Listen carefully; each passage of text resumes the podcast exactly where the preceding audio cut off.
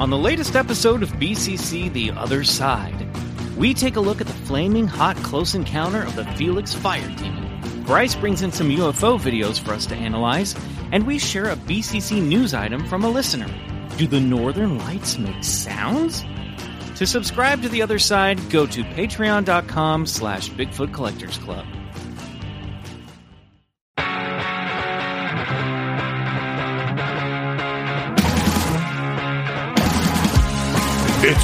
Collectors Club with Bryce and Michael.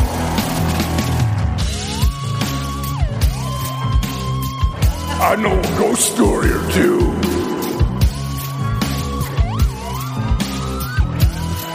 Let's do this.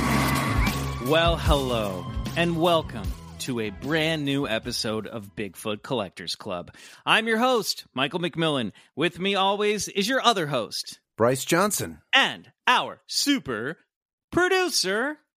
Riley Bray. Hi, hey, hey, hey, Hey. welcome back to the clubhouse. Pleasantries, pleasantries. We're doing All it. We're still in it, everybody. We're gonna make it Fucking happen doing no this thing. Yeah. what. Uh, I was going through our Instagram at Bigfoot Collectors Club on Instagram today, and just like, really, uh, I mean, who wants to talk about this? But really, just like, oh my god, it was that long ago since we did uh, an episode with a guest in the studio. You know, I did. oh one, I had man, I had one of those moments. Mm. Yeesh, yeah. But but The- then I the looked at all the times. yeah, I looked at all the wonderful guests we managed to have over this past year, and it made me feel immediately Yeah. better. Well, and I like how we theme out our, our pictures for the episodes too. It's kind they're kind of fun now, you know. We Now, do what we fun do? stuff like put bags on our heads and you know stuff like that. So what that's are we gonna fun. do? Go, go go back to like boring group photos. yeah, no, you know what I no, mean. those days are over. Nece- uh, and mo- uh, uh, necessity is the mother of invention, right, boys? That's right. It is That's true. right. It's true. And also, I feel like even if this thing ever does end, you guys are just never coming over again. This is truly so much yeah, easier. yeah. It's uh, I I, I'm know. saving up on that gas money, bro. That's the other thing. Uh, we will never be able to get another guest into a physical studio space ever again No, after this year. That's not happening. It's yeah. not going to happen. However, I have two requests, guys. We do a Shaver Lake campfire episode, Check Ooh, done. yeah, done. and we have to do. I, I don't want to say it has to be this summer, but I kind of feel like it might have to be. Uh, we're all on our way to getting vaxxed. We have to do the BCC jet ski special at some point. I just think we put it out there last Oh, year, then a do that so pandemic hit, so we have to do it. All right. Um, speaking of great guests, we have one coming up. Oh, she's a a real treat. But before we do that, I have to remind you guys, you listeners out there, there are evil algorithms trying to take over our minds. It's But true. then there are good algorithms that are trying to get the podcasts that you love, like this one, to more cool people so that we can help fight the evil reality from taking over. Mhm, S- mhm. Right? So do us a favor. Bryce, what should they do? Well, they should leave a five star review because that alone helps this podcast get to so many more new listeners. And it just uh, raises our profile a tiny little bit. Yes, uh, head over to Apple Podcasts or wherever you get to do a five star review. But here on Apple Podcasts, uh, I, I like to read the five star reviews if you leave us one. Here's one that's, it doesn't even have to be long, it's short and sweet. Good Times with the Bigfoot Boys, five stars by AJ Says. And he says, Love me some BCC. That's it. That's all you got to do. Great. AJ, Great. he, she, non binary. I'm sorry. I projected my own gender on you and I apologize. Um, l- let's bring in tonight's guest. Uh, ladies and gentlemen, and non binary friends out there, she is. Uh, first of all, do you, do you have a pronoun preference? I should ask. Um, uh, she, Great. So Yeah. she, her, the Almighty. she is the Almighty. the Almighty refer to her she. I like that one. is uh let me tell you she's uh an actor comedic performer Mm, successful voiceover artist my god. Oh, you might oh have boy. seen her in adam ruins everything you Mm, may have wow. seen her in drunk history you might have heard her as the Mhm. voice of supergirl come on Mhm, on mhm. dc superhero girls Mhm. uh the list goes on and on club scouts of the world please give a warm welcome salute to Anna East, fair weather. Oh my Woo! God. Wow. All I am saluting you from afar, Big Fit Boys. I think that should be, a, I love this coined phrase, Big Fit Boys. I like that. Bigfoot boys. Nice. Is it's it so B- good. Should it be B O I S or B O Y S? No, It's no, it's def- boys. yeah, Yeah. definitely Boys. Boys. I think Yeah. that's the way we've been doing it, and I don't know if that's like a dated. Is that like a dated thing? Is that out of fashion? No, it's good. Oh, I don't we're, think it we're could- old enough to be dated. Yeah, come on. Yeah, exactly. We're all dated, and it's it's a feeling. It evokes a feeling. That's, Boys, that's what it is. It's a you know? feeling. it's a feeling. And, Wow, I'm so and the happy three to of be us have all dated as well. Bryce, Michael, Bryce, So Bryce, there and you Michael, and. Riley have all dated. Did you slip something in my drink? I don't remember. Not There's true at all. there's been a secret Wow, like my romance that no one's known about that's been happening for over the past three and a half seasons. Of the You know what? I have to say, I have seen some photos of you guys online. If you were to Google yourselves, Hmm. and there's some photos of you guys wearing some nice matching, I think almost matching jean jackets from Uh, probably some conventions. Yeah. So yeah, I. I could see something happening, something going down. That was a pretty good date, you know, romantic uh, UFO That was a convention. date. That and was listen, a weekend let's be getaway. honest. I bet the three of you had the best date ever. Yeah, like maybe. Wouldn't it be nice if like that conversation could just exist with so many other people in the world? Whatever We- happened between the three of you? We did order pizza in a hotel room, and Mm. we played a early version of Bryce's dirty game, uh, dirty picture cover up, and that was maybe one of the most fun nights I've ever had. Mm. Oh, we got to do that again. That was a good time. Uh, Goodness, Anais, we got to get into your personal paranormal history because I have a feeling y- you have something to share. But before we do yeah, that, I do. uh, Mhm. Riley, get ready because Bryce has brought in some.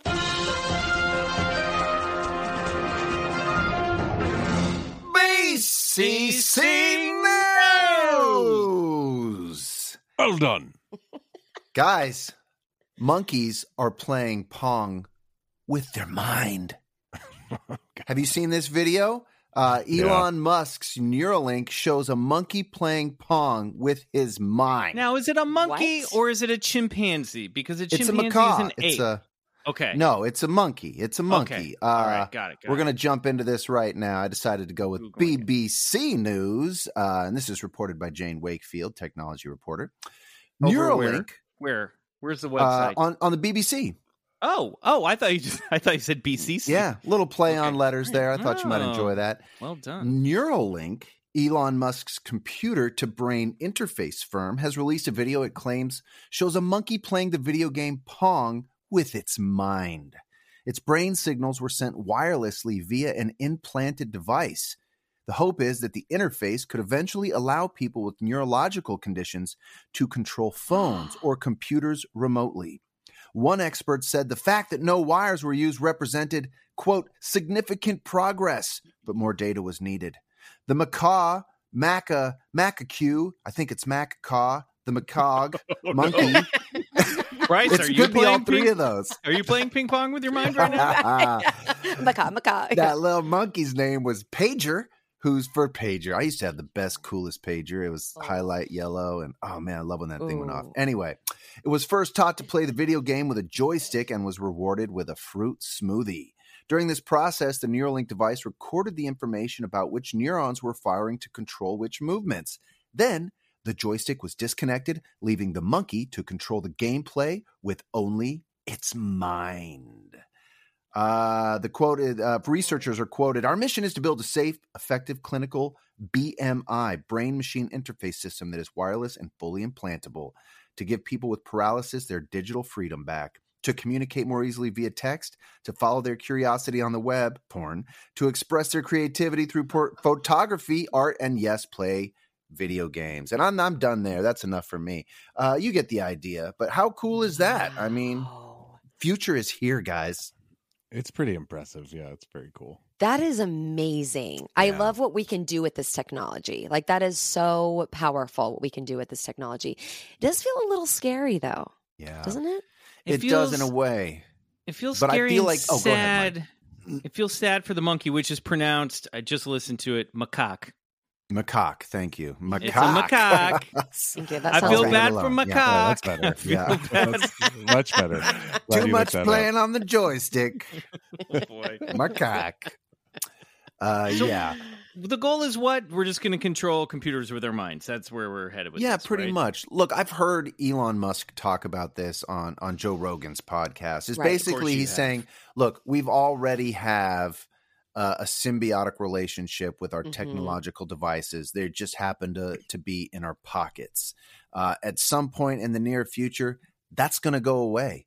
Um, and you know, it, it probably won't be too long before we're all asking to get these these neural links if it's a, a relatively uh, you know out out the door operation. You know, you don't have to like just quick get it done. And well, maybe that's not the case, but I could see a lot of people getting this stuff. You know, But Bryce, when your kids are on your case to get the, the brain chip like they are about a cell phone, what, Yeah. what are you going to say? Yeah, Uh, come on, Dad. I want the brain chip. I'll say, All my got friends one. yeah, have I'll get you your brain chip, but is this how we leave a bathroom? no, no, it's not. So until we can learn how to properly clean up after ourselves, then we're not going to get the Neuralink. Okay? But people don't want to get the vaccine because they're afraid there are nanobots in it. Are, do you really think people are going to, which they're not, do you really think that people are going to voluntarily want to put chips in their brains? think of the conspiracy theories that are going to come Oh along with God, this. yeah. I could totally Maybe see. it'll be like people putting them in their dogs, you know? right. Well, our dogs already Like have first. microchips in them. Right. But yeah, imagine if you could play video games with your dog. Oh, like, man. how awesome is that? or maybe like it could communicate its its uh, vocalizations into English language. You know what I mean? And so you, you could actually talk to your dog. Have you guys seen that dog? There's a dog on Instagram, and I can't remember the name of the dog. I will look this up and I will put it as a reference in our Instagram. There's a dog that has a soundboard with all these different words on it, and its owner Yes. trained her to talk to them by press stepping on these buttons. Shut Say up. like hungry, hungry now, water, walk, daddy, daddy play. Like and it literally will sad it'll it'll be like sad and it'll like tap awful. a button Oh and God. they trained it and then they know exactly what the dog is thinking. It's like a it looks like a pedal board with all these buttons on it that's about the as long as like a dining room table. And this dog like talks to Jesus, them. they really giving him a lot of options. Yes, it is. It has like 26 or 27 words on there at oh least. Oh my! See, I think that is that now that is extremely dangerous. I feel like dogs are already. I mean, I love dogs. I love animals. Don't get me wrong, okay? but mm-hmm. they are guilt machines, right? Hate. It's like you're mm. constantly mommy. Hate mommy. Love dog. hate, hate, hate. hate mommy, hate mom. I mean, imagine all of the things that they're. It's like kind of nice that you don't know what your dog is saying sometimes, because then you could just be like, "Listen, I'll get to it," you know. But if you had to know, it's like I know you're hungry. I can't get to it right now. You're always fucking hungry. Yeah, and they always want to go on a walk. They always want a bone. They're they're all ego, you know, which makes Yeah. them. I mean, that would be dangerous. abuse, Yeah, Violet. abuse, Violets would just abuse. be squirrel. I'm not Squirrel. abusing Yeah, you. right, yeah, yeah. abuse, abuse. Abuse. yeah, you're, Human you're trying to have a dinner party. neglected, neglected, neglected. neglect. Look over here. Look, look. Yeah, violets would just be like squirrel, food, pet, pet, and bedtime. That's all it would be. Right. Yeah. You Like- would give the options. You'd limit the options. You wouldn't have a dining room table full of options for your dog. Hopefully. I feel like you get that, and then you just realize dogs have nothing to talk about. They are boring, mm. and then and then we stop getting dogs. You know what I mean? Like it's it's more interesting Right. when you think that they Oh would actually God, have a full conversation with you, which I which I have in my brain with my with my oh dog. my god. But- yeah. We want to be able to project on our dogs. We don't Yeah. want to know what they're actually thinking or No. feeling. We Annie, want to guess. chip, sorry, chip in your head. Are you going to do this? Absolutely not. No, I definitely don't want a chip in my head. I I think it's really wonderful though for people who have, you know, are differently abled and then they That's the can thing. you know that's really awesome because If- i think it would be so hard to be limited physically you know Yep. and if you because our minds are so limitless you know and uh, to be able to operate m- more physically, you know, with this chip would be awesome. I 100% agree. I think that I I think that is a, a, a great excuse to develop this type of technology, and I would love to see it applicated that way. I mean, that's Me too. That's the Bring goal, on man. The cyborgs. Me also, it would be cool if you could write a screenplay just by thinking about it. Oh, you know oh, what I mean? God. Oh, Right.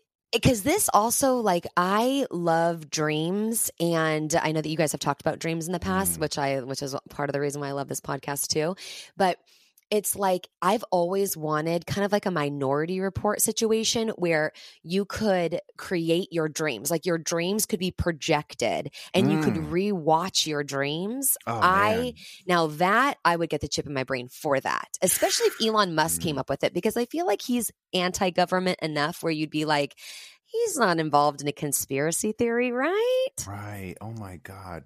That's, That's what that's a wild think. thought, Anna Isa. I, ca- I can you imagine I, if you could love play- this. That would be Yes. so great if you could actually like play back your dreams because we all remember them so categorically. But yes. I mean, to be able to just like watch them like a Friday night movie, that'd be that'd be amazing. How fun would that be? Everyone could bring their dream. You're like to the this party?" plot sucks. Yeah. Well, you had sex with a lot of people in your dream, dude. Right. How many times do we have to see you like making out with Britney Spears in this dream? I've seen this movie. Jesus. Okay, th- okay, Neve Get a new Campbell's bag, showing up man. again. What are we doing here? yeah, I don't like it. Maybe never mind. Never mind that. All the It is stars very of 2002. Stars from 2002. Your dream was super 2002, man, Oh, dude. It's 2021. Get with it. Guilty. Live in the now. I know. I know. Oh, oh boy. Oh boy. All right. Oh, We both Oh. said "oh boy" at the same Oh, time. boy. All right, we're Oh, gonna take a quick break, and when we come back, we're gonna get into Anais's personal paranormal history. Please.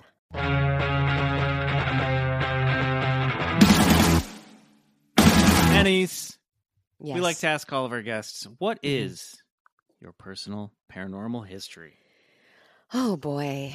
Honestly, I do feel like this is almost like a history book. Like Ooh. you got to open up, you got to take this dusty book off the shelf, take it down, blow it off and, you know, open it up. It's it feels rich. I don't know if it's really that rich, but for me it feels like a a, a thick book. Okay. Um, so just to give you like the quick end of it, I think I- have a very rich experience with it. Part of it is a result of the fact that, you know, not to get sad at all, but, you know, my dad passed when I was 13, but Mhm. my dad was born in 1919. Oh, Okay. wow. My father. My father was 64 years old when I was born. Whoa! So, yes. Sorry, so that was had- rude. Is that Keith Romero from from junior high? Dude, I came to your house today and your grandpa answered the door. And I'm like, no, that's my dad. And he's like, no, no, no, this guy was old. And I'm like, no, that's my dad. And he's like, no, no, no, this guy was like really old. I'm like, yeah, that's my dad. He's like, ew. Yeah, but that, that's just, I mean, that's like, uh, who is it? Yeah. Uh, Tony Randall had his kid at like 75. That's, uh, look, It's a So- wild thing to do. yeah, selfishly, I'm like, okay, I still have time. So that's really what I'm thinking about. But You're good, dude. You got some years. You're fine. you got a few years. my You knees, got, uh, though. How are your dad's knees? Did he complain about his knees a lot? Because I feel like that's what would happen to me. I mean, honestly. Not great. But my dad also was a fighter pilot in World War II. So Oh, no unless shit. you Oh, flew cool. planes in World War II before they had like proper apparatus to help with your asthma, um, so yeah, his body was like failing him pretty pretty steadily throughout my life. But Mm. he was this really powerful man and he had a powerful spirit he had near death experiences throughout his life Oh, as wow. a fighter pilot so and he was a minister he was also a psychoanalyst he had 13 deg 13 licenses in the state of California. He was this What? brilliant mind. I know. I don't know how I wasn't breastfed long enough or something because honestly, I came just stumbling out. Anyway, and eh, so because of who my dad was, both my parents were psychoanalysts. So I learned to have lucid dreams as a child. Like dinner table talk was always like, What were you dreaming last night? That kind of Mm. stuff.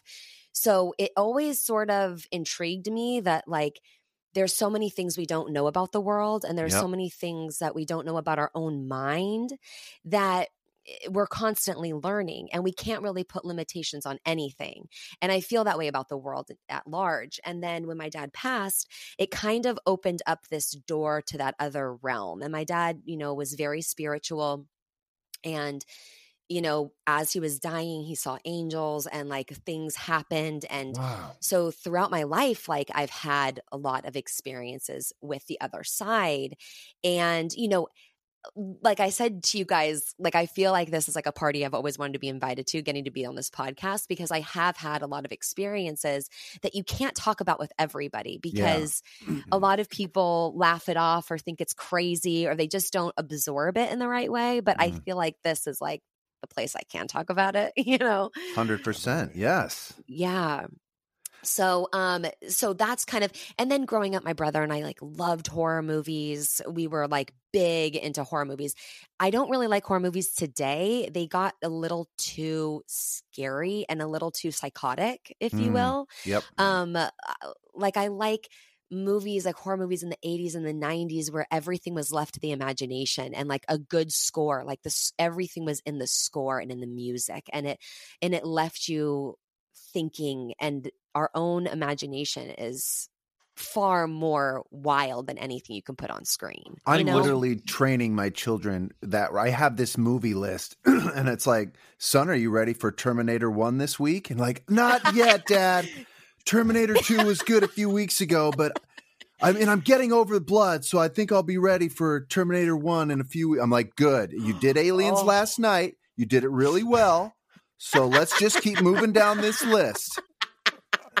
oh my god you sound just like my mom like my mom i think i was in sixth grade and she's like i had a sleepover with my friend taylor and and my mom was like hey girls um i picked up a movie at the movie store do you guys want to watch carrie tonight and we were like okay you know and That's so it good. was just like oh my god that like- movie was insane but i and loved like it. the whole opening of Carrie is just like a bunch of 70s bush. Oh so much bush like, Yeah. whoa. so much bush and i have to say like being you know i was born in 1984 sorry everybody out there who's like in their 20s but you know i'm an old lady and um they're like i mean i have to say this like moms all had bushes you know like full on Sure. so like that's what i was used to like when i saw that opening scene of carrie i was just like yeah that's a bunch of bushes like that's what women have like Checks out. Checks out yeah. first thing on the list about life okay great everyone's got a bush Oh not anymore. God. Uh, Were your parents people uh, are doing they, with their vaginas. did they remain Sorry. together? Were your parents always together? They were always together. Wow. And like my mom never remarried. I mean, my dad How could she? What a fascinating 20 man. Yes, thank you. Yeah, he was extremely fascinating and such an open mind and open spirit. I mean, he really was like somebody who I tell this to my friends who, you know, who lose who lose loved ones or at this point, you know, we are losing people are losing their parents unfortunately and I just tell them, you know, it, the relationship is will be what you want it to be. Like if you want the relationship to continue, it will. Um, it's it's a new relationship, but it's not it's not over. You mm. know, and so I just had to like learn my dad in this realm. You know, where we don't see each other, but like he's extremely present I love still. that. You know. So how and how specifically? Like, let's get into it. I want to hear. Yeah, let's it. get into it. Okay, so Let's have the conversation you're afraid to have anywhere else. Oh my god! And I've had conver- I've had these conversations with people, and they're like, "Oh yeah, well, it's, that's pretty scary." And I'm like, "No, it's not scary at all. It's cool, you know." But so okay, so when my dad passed away, it's kind of a, an unusual situation, but he actually like was still in the home. We had a hospital bed, and we had like um nurses who would come in and take care of him when my mom was working. And uh, so we actually were fortunate enough to have a hospital bed in the house. So he was always at home. So he died in the in the house. And um, the night that he passed away, he was on a breathing tube and my mom came downstairs because she had to have the hospital bed downstairs and he was like kind of it she could tell that like you know he hadn't eaten in a week and so his body was like you know um it his body had already crossed like or his spirit was trying to cross over but couldn't because he was forced to breathe from this breathing machine. So he, my mom said do you want me to remove it? And he shook his head yes. And so she did. And she said can you hear this is like kind of sorry but she said can you hear the bells ringing? Can you hear the angels singing? Because my dad was very spiritual. And he shook it he nodded his head yes. And so she like you know stayed with him for a little bit and then came back upstairs to come get me and at that time i heard a tapping at the window. Before she came upstairs i heard a tapping at the window and i woke up from a sleep from this tapping at the window and the light outside my window like was really bright and we had a baby monitor on him and so from the room, because I was sleeping in my mom's room, um, the baby monitor, I heard bells ringing on the baby monitor, and my mom got upstairs Oh my god. and she said, "I think your, you know, your dad's going to be passing away soon." And I was like, "I think he just did," because I heard a tapping at the window and I heard bells ringing on the baby monitor. And we went and got my brother, and we went downstairs, and he had he had passed away. Wow. And then the next day they have to embalm the body and all of those things. And so I was going to go to my go with my friend Jessica and her mom, and they were going to take me shopping as you do. in Orange County, when someone has died, another mom in the neighborhood takes you shopping. And that's what you do because what do you want to do after you've just lost your father? You want to go to the mall, right? That's what everybody. top. Yep. I mean, talk about a zombie. I literally was just walking around that mall like such a zombie that day. But I was blow drying my hair in the bathroom, and I we had like a Jack and Jill bathroom, which I don't know if you guys know what that what that is, but Yeah. yes. it's like okay. I was like, I don't know if that's like a normal term for it, but anyways, a Jack Well, and Jill tell bathroom. our listeners. Maybe some of our listeners don't. Yeah, it's basically a bathroom in between two mm. bedroom doors. And so two bedrooms share one bathroom. And so I was blow drying my hair and the doors were shut and all of a sudden the door opened like it opened one of the doors like just completely opened. It wasn't completely shut, but it opened up all the way and this big gust of wind came through the bathroom and it's like I could smell my dad and I was like okay, it must just be I'll, I'll just shut I'll shut the window in my brother's room. So I walked into my brother's room to shut the window and the window was shut. Hmm. So it was just like this like insane gust of wind that came in.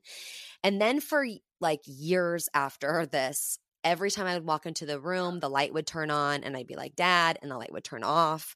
Um, this happened for years and it got to the point where like my friends were like, I don't want to spend the night at your house because your dad scares me. So I had to ask him to stop. And then one last like crazy thing that happened growing up was like my my friend Jessica and I were playing and we hear this ringing and it's like a telephone ringing and we can't find it. We finally realize it's in our messy closet. Like we had this like a messy drawer, but we had like a messy closet growing up.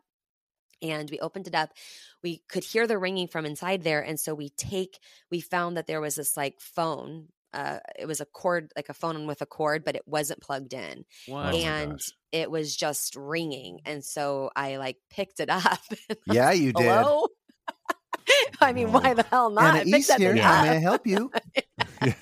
Yes answer that phone, yes spirits calling from the other side what would you like to say and and there was obviously nothing no one said anything on the other line but it was those kinds of experiences happened all the time growing up and Undeniable.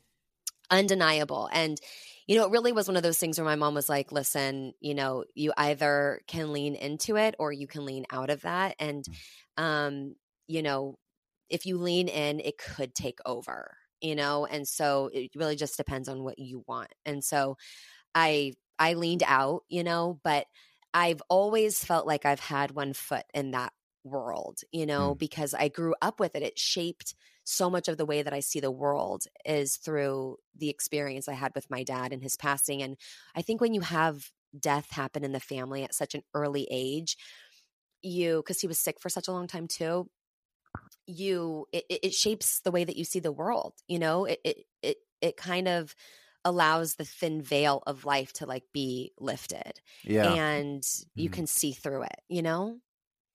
Wow. Do you That's still? Yeah, sorry. I beautiful said you know, and I know a lot of people hate that when they're No. like, you know, and then it's like, yeah, uh, I No. guess. Anais, I we don't do know. Okay. Anna, we I do. don't. Come on, Bigfoot And so boys. that, that That word verbiage works here.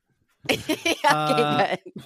I'd like to talk to you after this podcast. Um, do you Yeah, still really? No, I'm just. Uh, do you? Well, of course, we're, we're friends. Um, do Yeah. you do you still feel like you get communication with Oh yeah. through from your dad now? Because you said you kind of left it behind, but where's where's all that now? You know. Totally. I I definitely do. I mean, he comes to me th- in dreams a lot. Um not like I cuz I remember you I think one of you had said this in the past on the podcast is like like you if you ask for it and then you go to sleep, sometimes like it'll like they'll come to you. Mm. Um and that like it doesn't always happen that way, but he has come to me and said some very important things to me.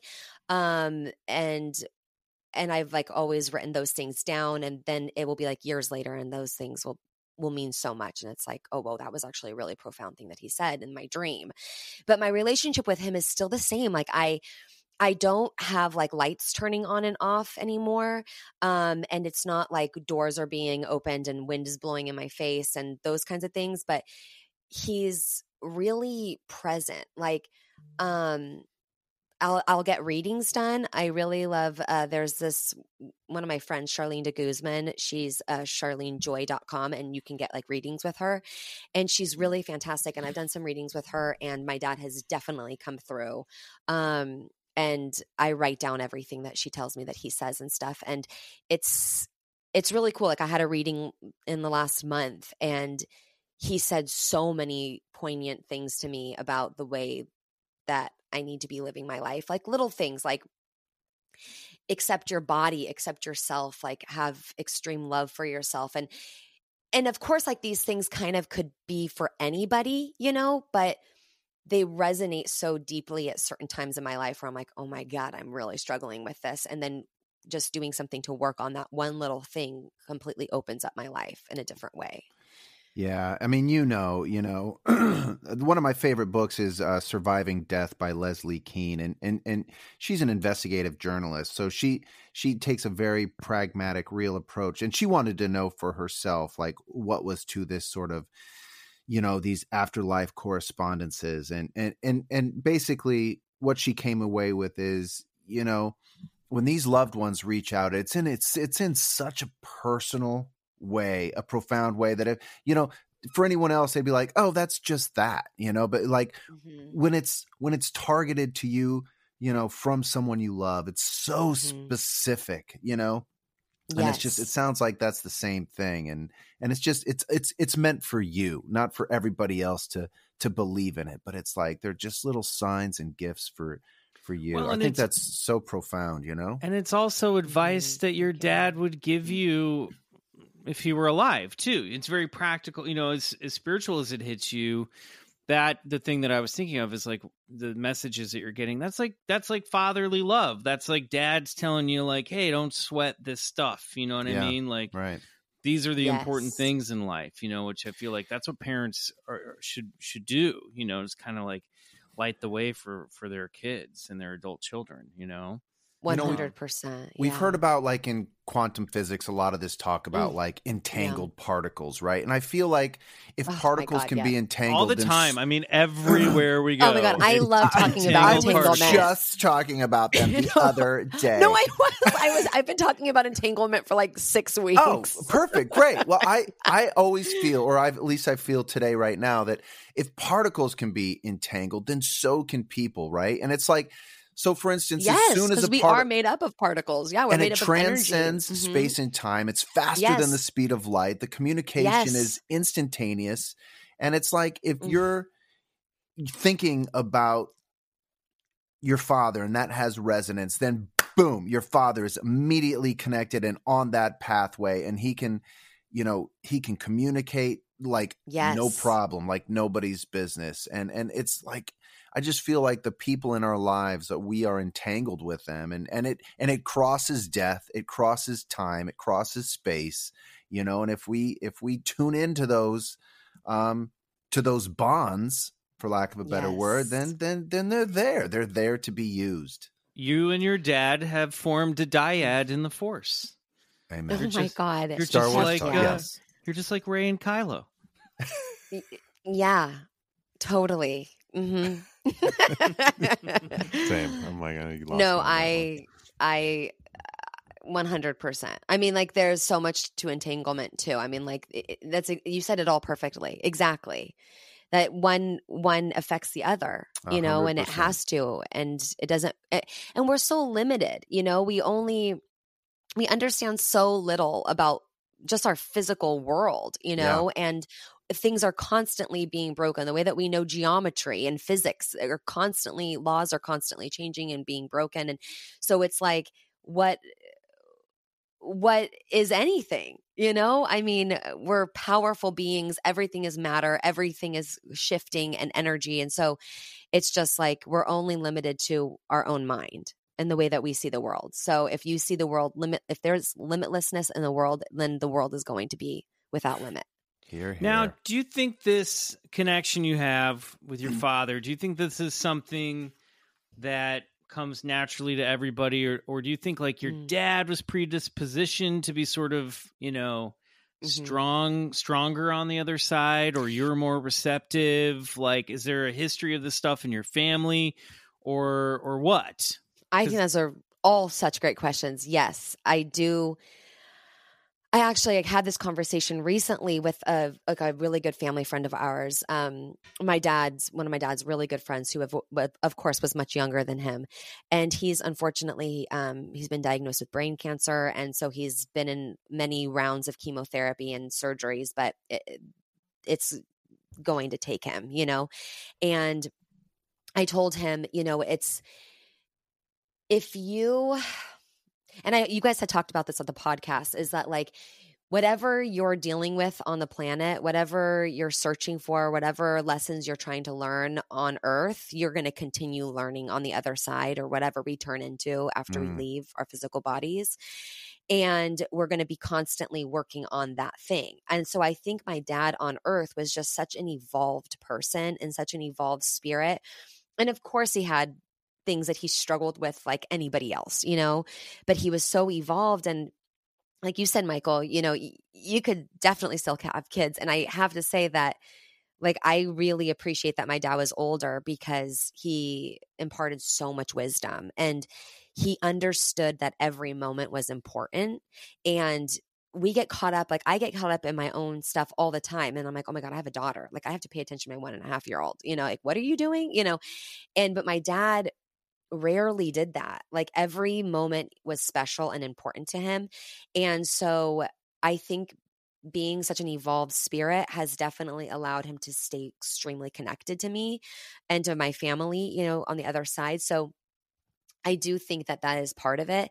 And then, you know, I'm Sicilian. And so being Sicilian and Italian, like, yeah, you know, eh, lore exists in families, you know, family is eh, eh, everything. Yeah, everything and you know you there was never a time that you went to like a family dinner and you didn't sit on the couch and you realized that you were sitting on nana because she was underneath that afghan blanket. Like there was Mm. old people in the house all the time. So there was always this connection to life and death.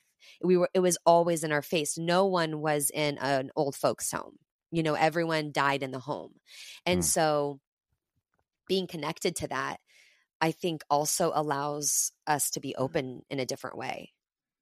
So you yeah, you were exposed sounds like not just with your father but your your your family was ex- you know death Yeah, wasn't something that was was hidden away. right. Yeah. Which is I mean most of us in, hidden. In modern society that's kind of the case you know what i mean like we we remove death from the house you know it happens in a hospital or in hospice you Yes. know yeah, and right. you know for you know i feel like you know thousands of years that was something that people were more witness, witness to and now we have sort of that Hmm. disconnection with it i feel like We do, and we don't. We don't have connection to the process of people passing either. Like I've listened to podcasts or documentaries or people speak about death, and you know, a lot of people heal through the process of you know burying their family, and you know, in more like tribal communities like being able to bury the body of your loved one like it helps you grieve and heal and process death and yeah a lot of times it's like until you really have a relationship with death, like how do you really live? A Uh, that's one of percent. Yep. things that's been so hard about this year in particular with people losing loved ones you know Oh God, Um, yeah. People have hard. experienced, and then, oh God, yeah, and then you know, uh, not e- not being able to be with their loved one, Mhm. you know, um, because they can't get into the hospital, um, is just is traumatizing, you know. Um, but to those people, like I would definitely um, encourage, like either getting a reading or like even just like going into a dark room and lighting a candle and like just talking out loud to that person and allowing that you know that relationship to exist. And i think i think that even those people who maybe weren't like my dad who were like extremely evolved whatever i think that it still opens a door definitely for them to realize that they're still around was there a Mhm. moment you had to get over where you're like i'm gonna talk out loud to a spirit right now and i feel stupid you know what i mean 100%. Usually, this is how it goes. I'll like sit down, I'll be like, listen, hey, dad, like, I'm really struggling. I know everybody else in the world is struggling way more than me. And I, this is stupid that I'm even asking for your help right now. But like, I just like, can you help me? I know it's dumb. Like, every time I like sit down, I'm like, oh my God, I, this is so lame. but I can't help it. I I- remember like having so I, I I like you know, I'm not a religious person, but I like to think I'm a pretty, you know, spiritual person. But I say a little prayer at, at, at bed every you know, it's more just a term of a grateful endearment for for the day or whatever before I go to sleep. And I remember I used to say it out loud and be like, wait a minute. I was like, if there's God, he's got to be able to read my mind. I don't have to say this shit out loud and embarrass myself. I could just, I'll just do it right in my own mind, man. It's like, there you go. Uh, I'll do it in my mind and then I'll do it on a podcast, baby. Right, right, right. So I I do a lot of wa- mind prayers. I was walking around my apartment to mind prayers. I, I was walking around the apartment uh, the other night because uh, two nights ago I was having like really wild, weird, uh, scary dreams, and then like Mm. I was it wasn't quite sleep paralysis. I, I I think I was asleep, but I was dreaming that I was in my bed and there were like entities in the room, and I was like having this like cosmic like astral battle in my brain to get these fuckers Mm. out of my personal space, you know. Wow. And um, I was actually chatting with uh, Marcy Jaro about it, and she's Mhm. like, "You got to cleanse your space." And I was like, "Yeah, you're probably right." So I got my sage and my dragon's blood and the incense that Adela Levine told me to get. Shout out! And I was like walking around the room, uh, walking around my apartment, like saging, and then being like, it's that thing where like I still have a hard time committing a hundred percent out loud. so I'm like, okay, okay, okay, uh, evil spirit, get out. I don't want it. I don't want you in here.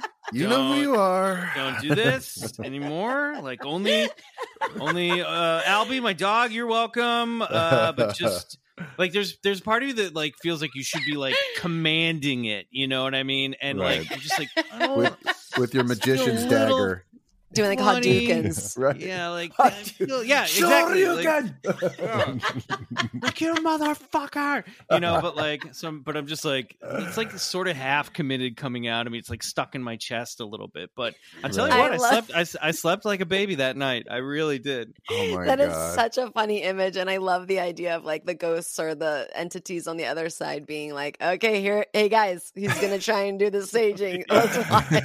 I like- okay, I like the idea. Ooh, I like the idea of a, of, of a half committed like Gandalf. You know what I mean? You you, sh- you shouldn't pass here. uh, Don't pass. This is maybe go around. maybe go around know. if you can. I don't know. Oh, I don't know, is guys. I feel stupid.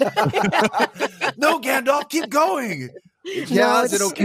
stupid. It's This is okay. dumb. All right. Uh, is that- is this working? I don't know. I think my neighbors can hear me. Uh, it's so funny. Anytime that we've like saged the house or anything, my husband's always like, all right, dudes, like, listen, we're super chill. We're just like super chill. We're just hanging out here. Okay. Like, you can stay, but be chill. Everyone be chill.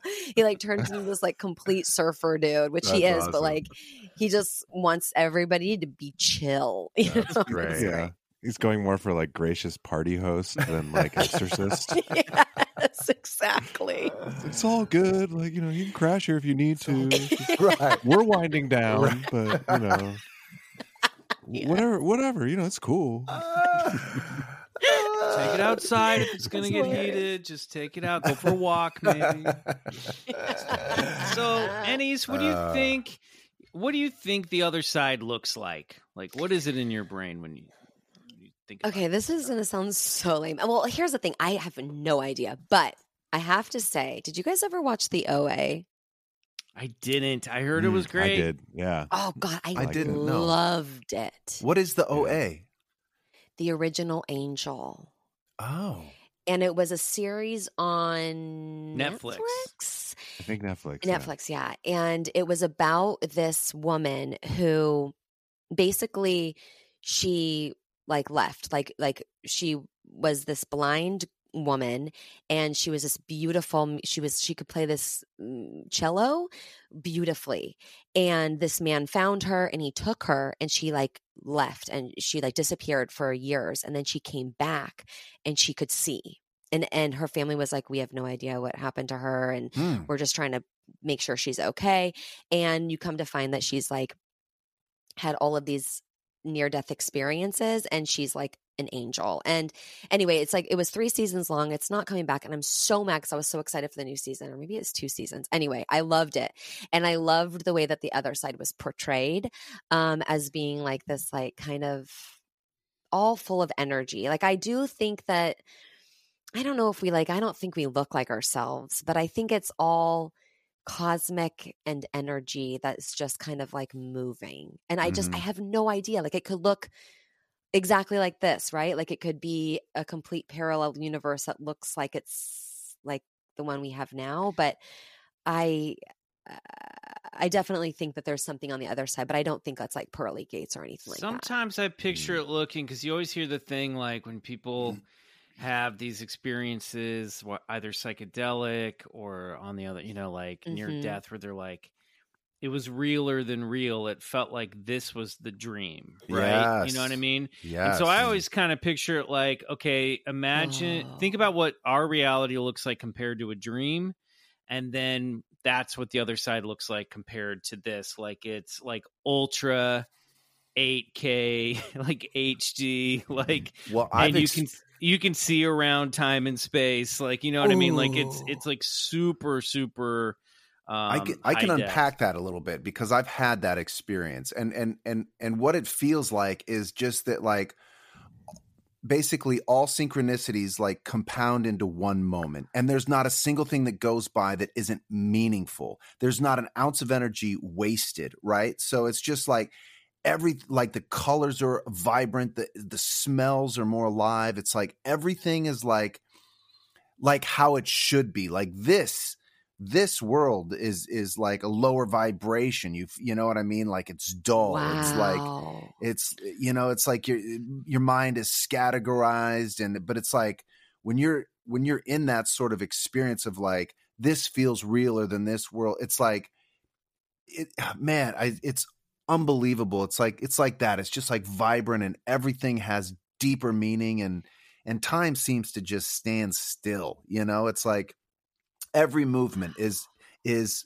there's a reason behind it. I, I think that's called like wu wei right? Not a wasted not a wasted movement Wow. not a wasted breath you know? is it almost like like I don't like synesthesia is when babies are born they can like taste color and Yes. smell sound yeah i think it's exactly like that. Really? Yeah because i'd imagine because like i've heard people having these experiences like what you said but they said that they could like the earth you know like they could feel things and the like nature they could like taste nature yeah it's almost like you even though can- they weren't putting it in their mouth you know Yeah, you can- eating grass Put Yeah, that stick down. they did have a Annie's. mouthful of grass but Their ants crawling this all tastes over like that. dirt Dave, Dave, are you okay? Nature tastes This- like dirt. This is a dream. This world's not real. It's realer over in my mouth. Dave, you need to go home. Everyone, crawl into my mouth. also it. who invited dave Dave just, showed, up. This Dave, bee be is my chill. friend. Dave, Dave, we just want you to be chill. It's all good. You can stay, but oh my Yeah. god. I ho- I hope you guys are right because if I get to the other side and it's just like a strip mall in Burbank, Oh my something, I'm god. going to be very disappointed. oh, that would be awful. And I, you know what was used to really scare me when I thought about death was that it never ends, that it's like time never ends. That would be awful to be stuck at a strip mall forever. but Right. the strip Yeah. mall is full of toys from the eighties. oh, then you know what? I'm down. Yeah, Yeah, yeah, it's just all your favorite stuff. Make you your ever- own strip yeah. mall, Riley. Oh, I am so down for a strip mall full of toys, just bins full of Just toys like- from the 80s. Yeah, just like Ken, Ken, Kenner's classic real Ghostbusters and you know Silverhawks. Um, oh my I recently decided that I'm going to go onto eBay and start collecting things that I used to love in the 80s and 90s. And Well, yeah. I'm going to start my own mini collections because, you know, when you're a kid, like you don't want to be a baby anymore, and so you get rid of a lot of your stuff because you're like, I'm not a baby anymore. These are baby things. I'm a I'm a teenager now or whatever, and now I'm like, God, I wish I would have kept all that stuff. Like army ants. My brother had so many army ants, and now they're so expensive on great. eBay. Yeah. I've been chasing that dragon for 20 years. Wait, what do you mean? What do you mean with I army mean, ants? I'll send you specifically? of Recapturing my his office. childhood through Yeah. toys. Yeah. I didn't sold know all- that, Michael. I- oh, dude, I had like all the good stuff, and I sold it all to. I sold the first chunk to take uh my freshman homecoming date, who was like just a friend and not interested in dating me, to like a nice dinner, and then the rest I sold Oh my because I wanted to get a Super Nintendo, and my parents told me there was no way that they were going to buy one. So You gave up your Silverhawks for Sizzler. yeah, I did. yeah, where did you guys really go? did. Uh oh man, what was it called? Um it was called like EBTs and it was like what I thought was the fanciest restaurant at the time. This is in Kansas City. It's like an it Olive like, Garden. What yeah, no, but it was it was like I think I like I remember I ordered duck and then I choked on the I choked on the duck because it was so gamey. I'd never had it before and I I thought How's the duck? Hmm. I thought like that was a refined thing to do. And my date Were you my, so pissed the whole my- time? You're like, I sold all of my toys Yeah, and I was like, for a I duck tried. that I choked on. I was chewing and I couldn't break it up, and I was swallowing it, and then I started choking on it. That's great. Like for this, I got rid of Cat's Lair. I sold Right. Cat's Lair for oh five bucks for this. and I mean, honestly, hats off to you for ordering the duck as a kid. And also, like, that was, I remember I used to work at Houston's, um, Hillstone Houston's. Oh, yeah. Such a good restaurant. And I remember when like kids would come in and they'd be like clearly on a date and they were so young and they would try and order fancy things. And I'd just be like, oh my God, this is the sweetest thing. But also, like, they're not going to know how to eat that. Right. You know? Just get the burger get through kid. this? Yeah. yeah, come on. Oh You'll have a nice God. time. Eat what you know. Oh Eat what you know. God. All right. Well, Anais, we have a game that we love to play with all of our guests, and you are Yes. certainly no ex- no exception. I'm going to go down a list of phenomena, rapid fire. If you're Great. open to it, you're going to say believe it. If you're not, you're going to say bullshit. Great. Uh, if you're somewhere in between, you have to come down on one side of the fence. All right, we can circle back and talk about any of these Ooh, things uh, okay. that you want to you want to come back to. But here we go. okay. This is a game we call bullshit. Or believe it. And Ace, on your mark, Mhm. get set. Ghosts, Uh, believe it. UFOs, Believe it. Bigfoot, Believe it.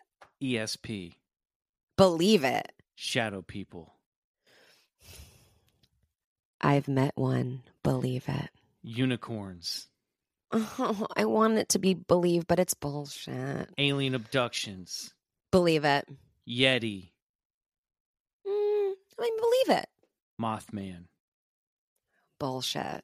out of body experiences, Believe it. tarot cards, Believe it. demonically possessed dolls, Oh, bullshit. the healing power of crystals,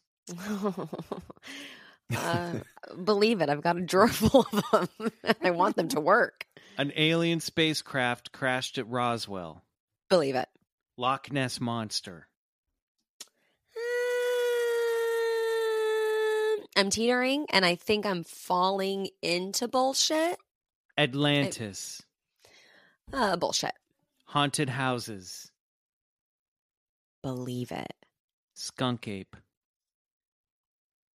Skunk cape. Skunk ape. Skunk. Skunk ape. We're getting close. I've never heard of skunk ape. Okay, I Wow. think that counts as an Wow. unlock, don't Yeah, you, boys? That counts. That Okay, counts. you just- an Unlock you- it, baby. You unlocked a uh, a hidden game within the game. The Jersey, Ooh. the Jersey Devil. The Jersey is wait, is this one that you're asking me about? Yeah, sorry, Yeah. we'll get to the skunk ape game after the rest of this. Okay, list wait. is The done. Jersey, Devil? Mhm. I want this to be another game. What is the Jersey Devil? Uh, it's like a weird cryptid creature that's got like bat wings and like a weird goat head that like hangs out in the pine barrens. not on like the Jersey, not on like the Jersey Shore, but like somewhere else in Jersey. Yeah, yeah, yeah. Oh. Uh, It's like a demonic cryptid that was Damn. birthed, birthed the thirteenth child of a woman that from Jersey. Yeah, from Yeah. Jersey. I'm pretty sure I've met a few of them, but I'm going to say bullshit. The biblical devil bullshit. speaking to the dead, Oh, believe it. mermaids. Bullshit. The government is hiding the truth about Sasquatch. I think that's bullshit. Past lives, Believe it. life on other planets, Believe it. life after death. Believe it. All right, you did Woo. great. Uh, Well let's done. circle back so Well before we done. move on to game two. Uh, let's see. You met a shadow person. Oh yeah, yeah, yeah, yeah. That's happened to me before. And I don't know if it's like sleep paralysis like you had mentioned earlier. Um but basically there's been a couple times when uh, I've woken up once as a kid, both of them as kids, but once as like a, you know, young adult where I've woken up and there was like a person like hovering over mm. me and I could see them. One of them was like an an older woman and then one of them was i think they were both like older women but they were hovering over me and i couldn't move and it was like i was like i wasn't sure if i was still in my i wasn't sure if i was still if i was awake or if i was still in my dream and then like s- I, and I couldn't talk either and then i could finally start moving and i like once i could start talking i was like telling it to leave and it slowly left Oh. So like that has happened to me a couple times and it That- is That counts. awful. It is awful. Yeah. But I didn't feel like she was one time I Mm. felt scared and then the other time I felt like she was just checking in. Got it. Maybe an ancestor that you didn't know about. Maybe. Yeah. Hmm. Um, you mentioned before we started recording that your family is kind of a Bigfoot family. You said Yeah. to leave it to Bigfoot. What's that about? Yeah. Well, uh, my husband really loves Bigfoot. And I will say, like, for instance, the other night I went outside and it was like dusk and he was in the pool, like soaking because it's ice cold and he thinks that's like good for him because of, you know, Joe Rogan podcast. And I was gonna finish gardening real quick and there was something coming from his phone and it was like like this weird crazy noise and I was like what is that what are you listening to and he's like oh just some bigfoot footage Let me just listen to see if I love this Are guy. you, are you married to Bryce? Bryce, do you have a secret second family that we don't know about? no, just a jacuzzi Bigfoot club uh, where we where we, we go over footage and vocalizations in a jacuzzi. that's another patreon Maybe yeah. you'll get an invite. Oh man. Boy, you might have And to I'm get like, him on the show. yeah, you he loves it. I mean, like we have watched several Bigfoot documentaries, and the the bet what's better than a good Bigfoot documentary is a bad Bigfoot documentary where Mhm. it's Hell just yeah. like feels like a 13 year old kid made it and he's just like learned you know how to not photoshop but like use whatever I- iMovie Could Oh not God. I could not agree more. Absolutely. right they're so fun to watch and and and like we were watching one the other night and it was like These formations have been found in forests all along the central coast. No one knows what they are, but they're triangular shaped. And then it's just like a series of pictures of like broken trees that are like made to sh- in shapes like X's, you know? Mm, tree structures. and yeah. tree structures. but I mean, I yeah, we I mean like right now I'm facing a a an original artwork from a an artist um and it's Bigfoot in a in a um like a bus. So we have like a Oh. lot of Bigfoot stuff. Well, you're going to need to Um, take a photo of that and send it to us. We'll put it. I on the will. I will. I will. All right. Yeah, we do like Bigfoot in this house. Well, your husband may already know about this entity and may already be a fan, but since you don't know what Skunk Ape is, uh, you've unlocked a secret game called 60 Seconds to Sell Skunk Ape. I think I said that right. Uh, Bryce has 60 seconds on the clock to convince you that Skunk Oh, Ape love this. is real. All right, Bryce, you ready? Because on your mark, Yeah, I'm ready. get set, go. All right, I think we can get right to the point on this one. Look, Mhm. Anais, we're both Bigfoot believers, right? Bigfoot. mhm, Yeah. Big- So all skunk ape is is Florida's Bigfoot. That's it. Oh. That's it. It's just an East Okay. Coast swamp Sasquatch. And they call it skunk ape because sometimes it has a, a white mark down its back and it smells like a skunk. What do you say? Can we put you down as a believer for skunk ape? And these are found in swamps in 30 and around. Florida. Yeah. And that makes sense, doesn't it? I do have to say, I did go to Florida once It- during the pandemic, so it was weird. Um, and I think it's very possible that something is lurking. I mean, there's a lot going on in Florida. Great, great. I'm just going to write you down here as a believer. I have your address is so and so, and uh, and you know, for ordering today, I'm going to go ahead and put in a You're pack of done. M&Ms. Stop, Bryce. You're done. A pack of M and M's. Oh no, that What came in kind? That guy, nope, he cannot speak anymore. I'm sorry, Anais. I hope it's peanut Do or you peanut butter. buy Skunk Ape? like I, I really do think that it's very possible that something is living in those swamps in Florida and so much is happening in Florida that you know what if I believe in Bigfoot I can't Can't leave out Florida. be open-minded Yeah, Bryce, exactly stop. Bryce, you're if done selling. Floridians believe in it then I can't be closed-minded you know I can't So, discriminate one that a Bigfoot yes? for the other I'm gonna mm-hmm. go ahead and say sure boom. All right, congratulations, Boom. Bryce. You sold Skunk Nice. Ape. Well, thank you very much. And look, to learn more about the skunk ape, visit our backlog BCC episode 19 with Adam Marcinowski, where we discuss the Myakka skunk ape. All right. I like how you went for the hard sell that time. I, I used some of- of. Did you hear my trial closes? Yeah, that, that's how I used to sell computer toner ribbons and cartridges. You were closing that sale. Yeah, for and that makes sure. and that makes sense, doesn't it?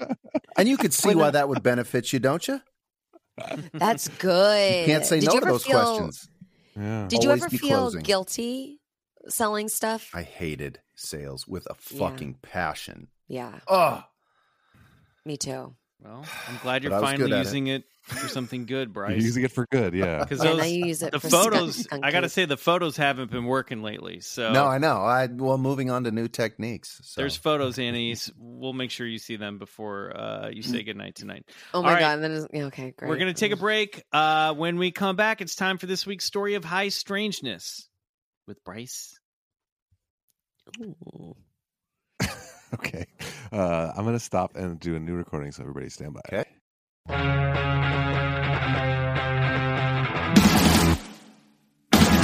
All right, we're back. Before we get into this week's story of high strangeness, Anais has taken a look at the Myakka skunk ape photos. Mhm. Do you stand firm by your decision to buy skunk ape? I'm so firmly. I, I am. I am standing so firmly in my Great. decision, and I feel like I would be kicking myself if I said I didn't believe in it. Of course, I believe in skunk ape. We should do that now. Like, uh, if you don't use the photos, like when people say no, we show them the photo afterwards. Like, this is what you could have won. I like that. I like that a lot. All right, Bryce. Well, it's your turn for a story of high strangeness tonight. What do you Great. got for us? Look, I hearing our conversation, our lovely conversation that we had with Anais. I think everybody is going to really like this story. I'm going to start it with a quote Do not try and bend the spoon. That's impossible. Instead, only try to realize the truth. There is no spoon. Then you'll see it's not the spoon that bends, it is only yourself. Little boy in the Oracle's waiting room. The Matrix. This I is thought one. that was Einstein. God, I love the Matrix too. This is one where I feel like Bryce is just going to start describing a movie. Yeah, we saw the Matrix quote. You know where we're headed. You've probably never heard of him, but at one point in time, Andrija Puharich was one of the world's leading innovative scientists. An experimental researcher and physician, his primary aim was to bridge the fields of parapsychology and medicine. He held numerous patents granted in medicine as well as electronics, and is the inventor of the Faraday cage, hearing aids, and the Ideascope, a special strobe light that could train the user to have out of body experiences at will. Dr. Andrea Puharich authored several groundbreaking books about his research into the uncharted waters of parapsychology. Considered a cautious and methodical scientist, he wrote the best selling books Beyond Telepathy and The Sacred Mushroom Key to the Door of Eternity. But if you know him at all, it's probably because he is largely credited for discovering the famed psychic Uri Geller. Anna, do you know who Uri Geller is? I do not know. Okay, he's the spoon bender. You remember him? Ever heard of him? Not get from the into it. Matrix. We'll get into it. Okay, not from the Matrix. Okay, that's Not from the Matrix. Okay, because I do know Now- the Matrix. Yeah, yeah. Okay. I We'll like that you into were like, "Have you heard of it?" And then you're just like the one like very specific thing she would have known had she heard of him. no, no other context or information The whatsoever. Yeah, Oh. You know, yeah, yeah. the That's all you need. guy. Yeah. you know the airbender? But I do know I do know about the spoon bender. You know the I, and I last. do. Okay. You know the last airbender. This, well, this guy's kind of like that, but he's the spoon bender. Yeah, she knows. She knows. We're going to get into it. We're going to Oh, get right into it. Yeah. Okay, great. Now, the extraordinary claims of Dr. Andrea Puharich is why I'm interested because he says that a group of extraterrestrials who called themselves the Nine threatened his rep. Uh, contacted him and threatened his reputation as a legitimate scientist and cast him in the dubious role of contactee. Born in Chicago in 1918, Puharich was one of seven, seven children born to Croatian immigrants. During World War II, Puharich was a student in the Army Specialized Training Program. He earned an undergraduate degree in philosophy and pre medicine and received his MD from the Northwestern University School of Medicine in 1947. From 1953 to 1955, he served as a captain in the Army Medical Corps and was already presenting papers about the possible military usefulness of paranormal phenomena such as extrasensory perception, or ESP, earning him meetings with various high ranking officers and officials from the Pentagon, CIA, and Naval Intelligence. And Anais, I heard you say a big yes on ESP, so Oh yeah, baby. Let's get into it. In 1952, Puharich had been investigating the Hindu scholar Dr. D.G. Vinod, who claimed to possess clairvoyant powers. It was at this time, during one of their meetings, when suddenly the scholar went into a trance and proceeded to speak in a strange voice with a perfect English accent. The voice described itself as a representative of the nine principles and forces, superhuman intelligences who created mankind and whose aim was to aid human evolution. I am the beginning. I am the end. I am the emissary. But the original time I was on the planet Earth was 34,000 of your years ago. I am the balance. And when I say I, I mean because I am an emissary for the nine. It is not I, but it is the group. We are nine principles of the universe, yet together we are one. Well done. Strangely enough, this concept of the nine is nothing new. Stories of emperors, kings, and pharaohs consulting a pantheon of nine gods can be found in multiple cultures across the globe. The ancient Egyptians had what was known as the Great Ennead, a group of nine deities in Egyptian mythology who were worshipped at Heliopolis. And in Greek mythology, after punishing Prometheus for giving fire or divine knowledge, to mankind, the infuriated Zeus decided to punish mankind for accepting this forbidden knowledge by gathering eight other deities and forming the Council of Nine. Together, this council created Pandora and sent her as a gift to Epimetheus, along with a box, Pandora's box. She was told never to open it, but of course, you know how the story goes. Curiosity got the best of Pandora and she opened the box, releasing all of the misfortunes of mankind. Which, oddly enough, bears a striking resemblance to the creation story of, of, Genesis in the Bible, when in the Garden of Eden, God gave Adam and Eve everything they could ever want in this paradise. And yet, He also placed a certain tree as well, the tree of knowledge of good and evil, that was not to be touched by Adam or Eve. And of course, what did they do? They ate from it. And so began man's fall from grace. But I suppose God didn't see that coming. But I digress. Four years had passed since Andrea Puharich had heard I'm, that I'm strange still surprised. voice. I'm still wrapping my mind around the fact Zeus showed up for a minute.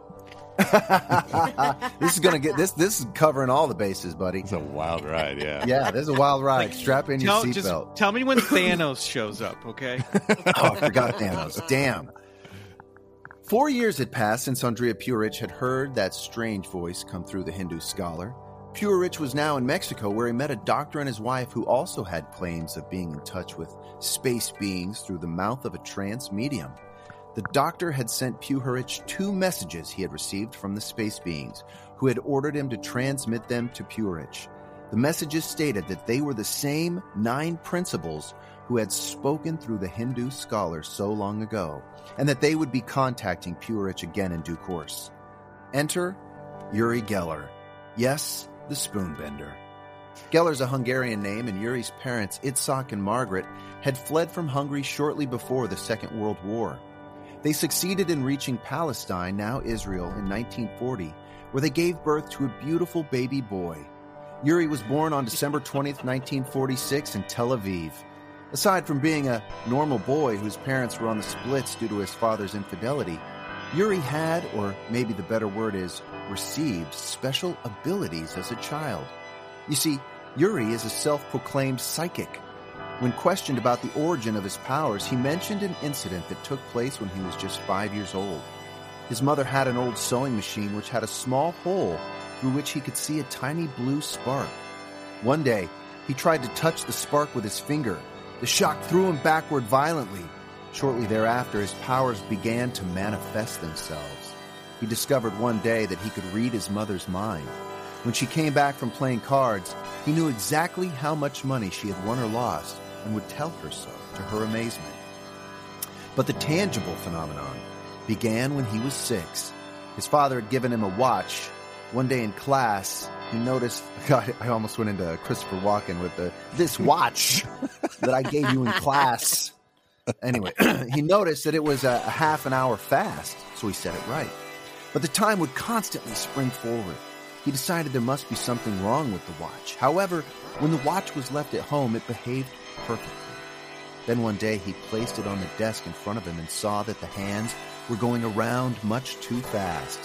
Deciding it was faulty, he persuaded his parents to buy him another. That's when the hands on the watch somehow bent upwards, touching the glass, ruining it. Sometime later, as he sat in class without his watch, the boy sitting next to him remarked, Hey, my watch just moved ahead an hour. In a mischievous mood, Uri claimed, I did that. He took the watch, concentrated on it, and somehow made the hands move ahead on their own. His classmates were astonished. Needless to say, Uri quickly gained a reputation amongst his school friends as that kid. Then began the spoon bending. One day while eating soup, the bowl of the spoon fell off the handle. And another time in a coffee shop he frequented with his mother, the spoons around him started bending, although he wasn't even touching it. After that came locks, keys, and just about anything metal Uri could get his hands on. He also noticed a strong telepathic link to his mother. One time when she was in an accident, Uri knew the very second it happened and was guided directly to the room where she was taken at the hospital. Fast forward 15 years later, Uri's talents had caught the attention of Dr. Andrea Puharich. Puharich had read a report about a young Israeli with incredible powers, including the ability to move the hands of a watch without touching it, and to cause a ring held by someone else to snap merely by cupping his hands around the person's hand. He wrote to Geller in Israel and went to see him. When Geller passed a series of tests, he became immediately convinced of Geller's true abilities and brought him to America for scientific investigation. One day, whilst working together, Geller was in a light hypnotic trance, and a strange computer like voice began speaking from the air and identified itself as some kind of superhuman or non human entity, and went on to explain that they had chosen Geller to be an instrument of their purpose. If that weren't enough, before this metallic like voice began speaking out of thin air, while Geller was in a hypnotic session with Puharich, Geller was asked about his childhood only to reveal that when he was just three years old, he had gone into the garden opposite his home. In the sky above his head, he noticed a bright bowl shaped object. There was a high pitched ringing sound in the air. The light came down closer to him, and that's when some type of figure emerged with a shining face and wearing a black cape. He appeared in front of little Uri and dazzled him with a ray of light that shot from his head straight into Uri so hard that he fell to the ground and lost consciousness. In later communications, the space beings identified themselves as the Nine, the same Nine that Puharich had heard from some 20 years earlier. The Nine explained that they chose Uri because his biological makeup was suitable for their purposes and that he was the perfect receiving station for the powers they would transmit to him. They told the men that they existed in another dimension outside of space and time and had been watching the human race for some thousands of years, and at present they were in a starship called Spectra, somewhere out in deep space. Moreover, it was they who were connected with the phenomenon known as flying saucers or UFOs. Their ultimate purpose was to save man from destroying himself and to bring about world peace. With practice, Geller's talents grew but were often unpredictable and hard to handle. There's even the time he supposedly and accidentally teleported himself across New York. Uri was walking down a street in Manhattan with Maria Janis, Gary Cooper's daughter. They had left the apartment to go jogging, and within two minutes of walking out the door on 68th and Park, Uri somehow landed in Puharich's home in Ossining, New York, 36 miles away. Puharich recalls. I was home alone. I heard this huge crash and thought it was an earthquake. I couldn't find the source of it at first, and then I heard this bleak voice Andrea! Andrea! There he was, crumpled up on the floor. He was intact and wasn't hurt at all. I've had a lot of that kind of stuff with Uri. Well, Go on. Geller's talents also caught the attention of NASA astronaut Captain Edgar Mitchell, the sixth man to walk on the moon, who was so impressed by Geller's abilities, he decided to introduce Geller to a series of controlled tests in one of the most secretive labs in the world, the famed Stanford Research Institute, where cutting edge research was being conducted, the type of experimental research that had strong military applications. It was here where remote viewing was born. The lab was headed up by laser scientist legends Hal Puthoff and Russell Targ, who had Geller bending metal, teleporting things, demonstrating incidents of telepathy and clairvoyance to their utter amazements. The results were astounding and the stuff of legend. As one story goes, there was another lab upstairs for ARPA, a computer network system. Somebody put two and two together and said, Hey, there's a crazy kid downstairs who is bending metal and, levitating things. So they cross correlated and discovered that when Uri did something, the computers would go wacko. Program printouts would pop up, sometimes partly erased. The power supply would go out, followed by a startling, startling realization. Holy shit! He's affecting our computers! Panic ensued. A squad of colonels came out from Washington to sniff around and watch Uri do his thing. They were immediately shaken. Uh, you guys do know that our uh, whole defense system's based on computers and uh, magnetic tape cards, don't you? Can this guy wipe them out? And will he cooperate? That second one was not a question. You sure said it like a question, sir. You, you your inflection Stand went up down. at the your inflection went up at the end. down. I'm just It saying. did Inflection come up. up at the end. Stand down. It did come up at the end, sir. We're just trying to follow your orders, and it's just We're they're just a little following the order. They're a little confused. Is that an order or a question? Yeah, we're confused. I have a very uh, melodic tone to my voice. Still sounds like you're asking a question. Am I right? It's been a problem most of my life. I just said stand down. Stand down. Is that a question or an order, sir? We're really confused. That's an order. So they took Geller to Bell Labs and to the Livermore Radiation Lab, and they put together an elaborate setup for magnetic shielding. They learned that he could wipe out anything on computer tape. The colonels were floored. Riley? This guy could could start There's a lot of could dust start in here. World War Three. Later, the Secret Service asked if Geller. Uri Geller could start World War III. World War Three. Well, if he could wipe that- out the, the, the tapes, yes. Is that a question or an order, sir? Again, we don't. Oh, we don't Jesus. know. Later, the Secret Service asked if Geller could activate the hotline between Moscow and Washington, to which Puharich responded, I think he could, but I don't think he cares to. You'd have to pay him to do so. After that, they said they would categorize him as a higher intelligence. You see, Geller had already astonished the world with his previous television appearances, which caused a sensation in Europe. Hundreds of kids started to bend metal as a result of seeing him either on TV or in person. But the Americans were more skeptical. That is, until they tested him in their labs. It was then the government brass realized they may well indeed have a real problem on their hand. If kids all around the world actually started to believe that these types of mental powers could be learned and used, any kid on a caper could cause a national security crisis. It's not hard to imagine closeted discussions of quieting Geller. But since the genie was already out of the bottle, they concocted a better idea.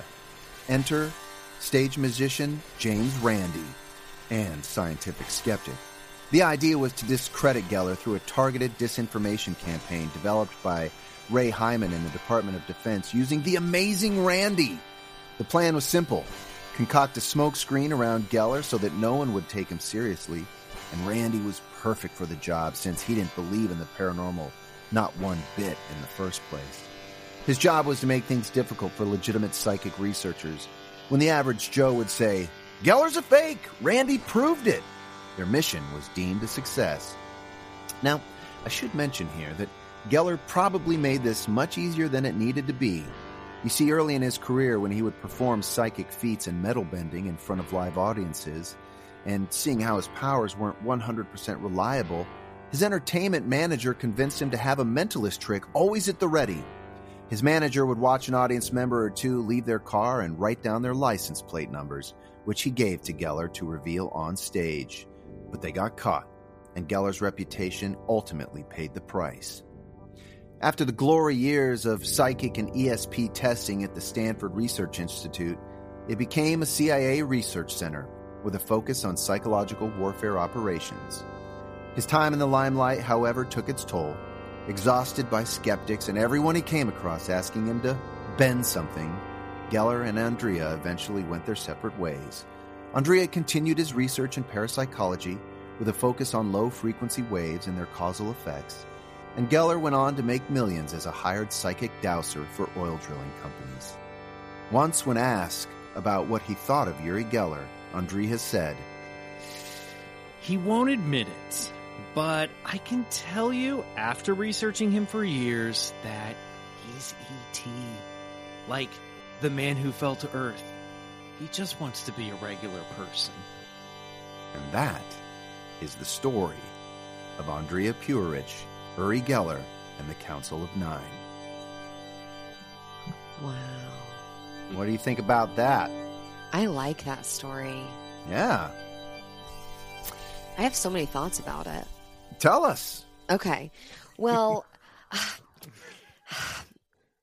it's like okay. I recently watched this documentary. Have you guys ever heard of um, Close Encounters of the Fifth Kind?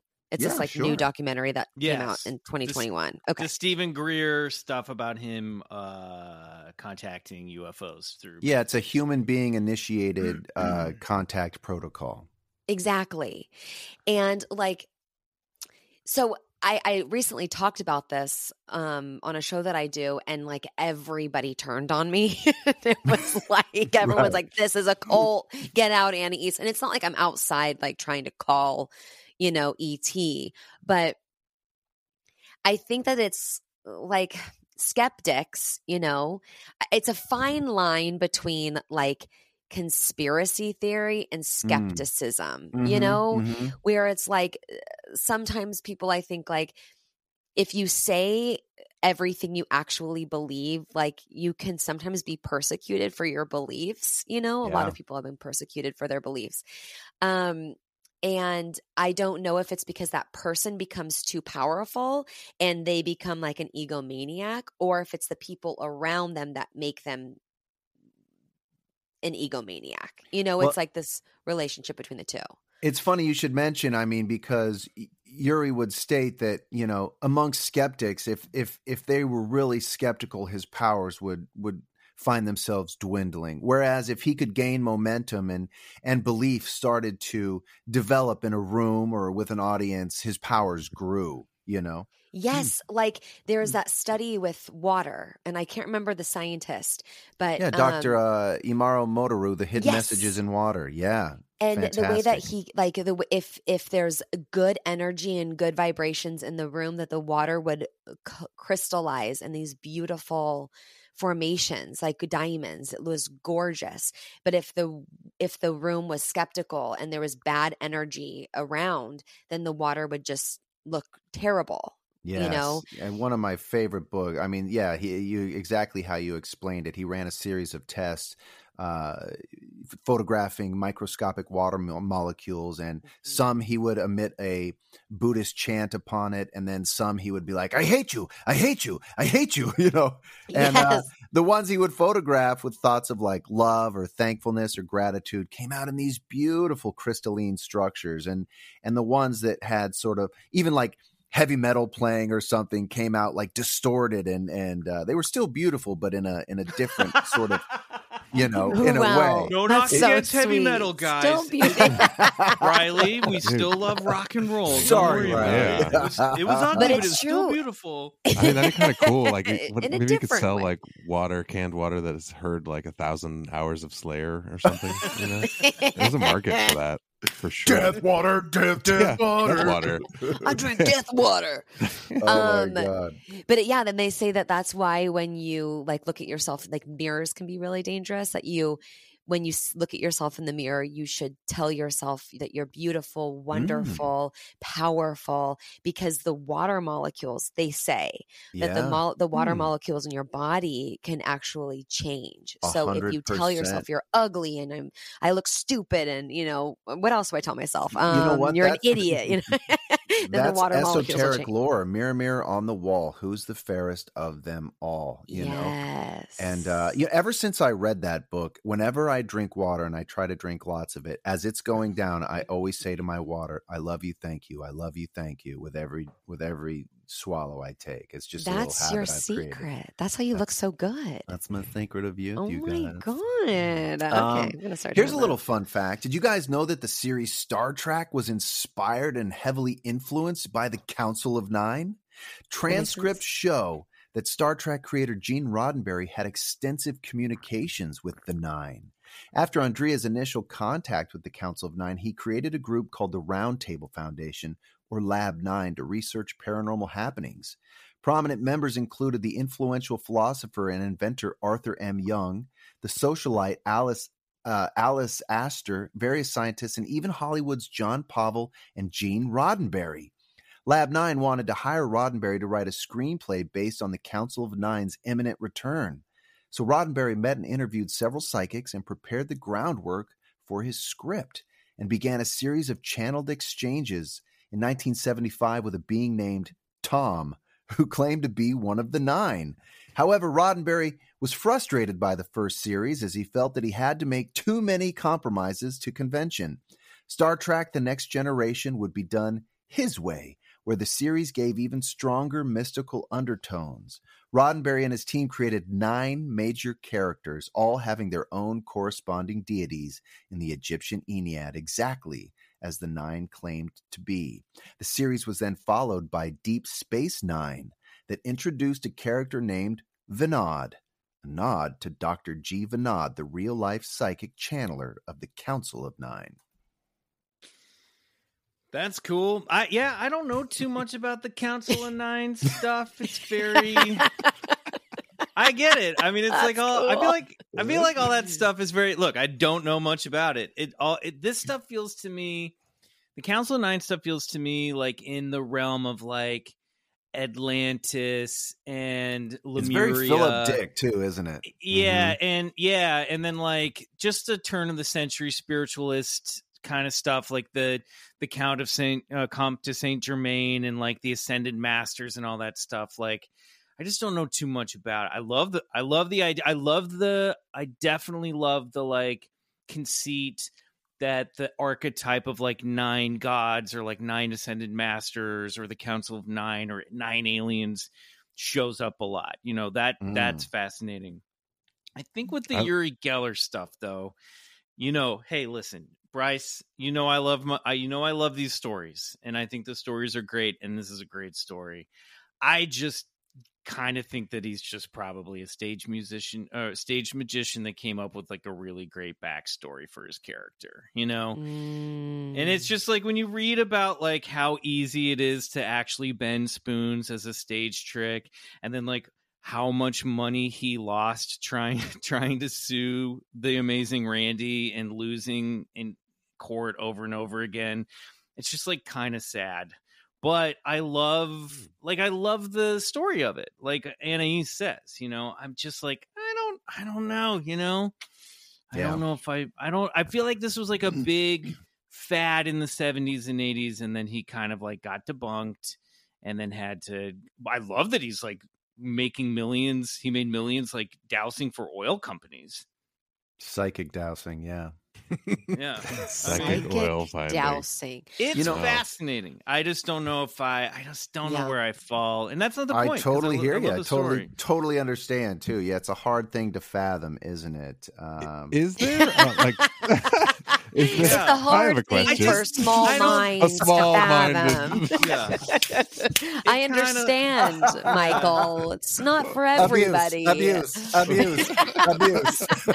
Guys, sorry. Small uh, mind, small mind. I didn't I didn't mean to start World War Three with my brain, okay? Oh, you Wait, I have a question. Yeah. Is there documentation from all this um, like experimenting that was done? Is there is there any uh Oh of yeah, my yeah. it- concrete uh Yep. No, it's all been a lot of it's been unclassified, and you can read about it in uh, on on websites. I think that you know how, how you know what's Reputable interesting is so it's on websites, Not- not on websites, but in, in, in books as well. Look, Annie Jacobsen, a Pulitzer Prize finalist and investigative she's the one who journalist, did the Area 51. wrote an incredible book documenting all these tests called Phenomenon. It's an incredible book. Okay. It's Mm. It's definitely worth a read, and it and it might change your mind on, your skepticism. You know, there's a there's a there's a great Bryce, remember how upset you got at Annie Jacobsen uh, over on the Patreon when we talked about her theory for what really happened at Roswell? no what no She's Annie the one who said Jacobsen's the was, author. Huh, yeah, of Area Right. 51. Remember we talked oh about yes, this over yes, and that yes, they were I actually kids that had been experimented on by the Russians and shot over from Mexico and you got really upset at her. I know. That's just because oh, I think that was just a horrifying thought. But, Oh God. But uh, Thanks for bringing that. yeah, up. Jesus. I'm just Christ, saying- Michael. I'm just saying abuse. you like Wait, to use Annie wanna- Jacobsen. Remember how when- upset you got when she talked about how You're- children You're were very selective about experimented on? You're very you're Annie Jacobsen. You like to Well, bring her out as backup. Didn't you say then you felt bad for the disagree with her. monkeys? I always wanted us to have a spoon bending party because Colonel John B. Alexander, a PhD who was uh, has a, a, an extinguished military career and wrote the book UFOs, um, Myths, Conspiracies, and Realities. He, his latest book, Reality Reality Denied, goes into some of these spoon bending parties that he would have. His book is called The Firsthand Experiences with Things That Can't Happen But Did. Uh, the foreword is by Uri Geller, but he talks about these spoon bending parties he would throw where he would bring a box of spoons, dump them on the table, and and you know he would start with saying you have to set aside your skepticism. And he would say more often than not, man, people were bending spoons at these parties. So maybe maybe it's something we should try. There's a there's a lot of like stuff, you know, you can debunk spoon bending. That's the problem. You know what I mean? Because it is like a magician's trick. And it's I'm just saying it's out there. It's very easily to very easily Googleable. I want to see you all. bend a spoon, Michael. Yeah. That, that'll put this to bed. I'll tell you what, we'll bend learn the spoons and see what happens. If you can if you if I can bend a spoon with my mind, I'll believe it. Great. Because you know what's kind of crazy when you think about this is like, say for Uri, right? Like, imagine being like part of the nine and imagine it being like, what if, right? What if it was actually legitimate?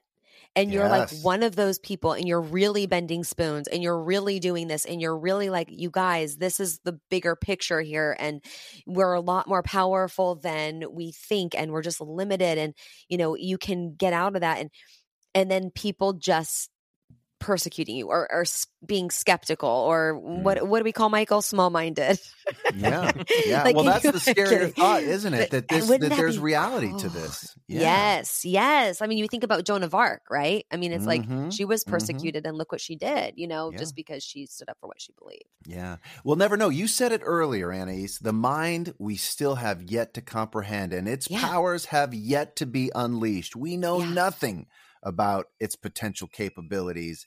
And if ESP is one of them, which I think we can all get on board and- say there's definitely some ESP powers that probably do exist, then why Mm-hmm. can't telekinesis be part of that arsenal? yeah. I, I agree it ten so percent of our brain we use Mm-hmm.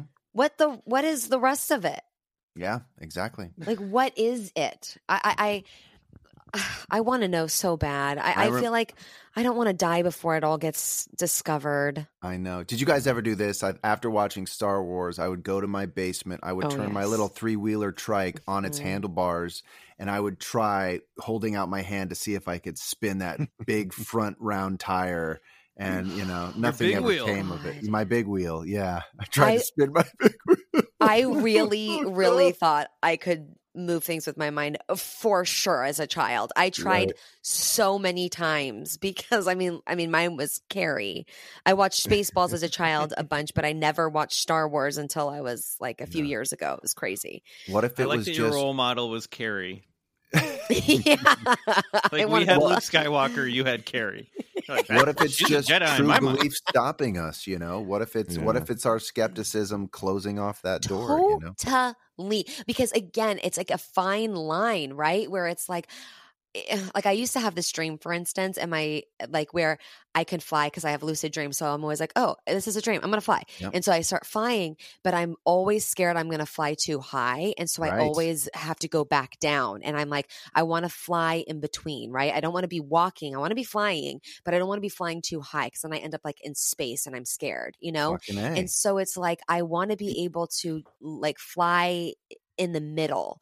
But it's like if we do unlock these things and we do lean into these things, is it too out there? It's like it reminds me of the time I gave myself the role of Anakin Skywalker while high on mushrooms. I I I had got the job, I had filmed it, and I was wonderful in it. Du- uh, no more to do or say. I I had uh, completed it, you know, You because I flew too- hundred percent believed. You flew too close to the sun, Bryce, and those wings, wax wings melted. Um, Anais Fairweather, thank you so much for being uh, part of the show. Bryce, great job, by the way. That was a great Thank story. Um, where, Goodness. Anna East, can people, we don't, you know, we don't know where to find Bigfoot, but where can people find you?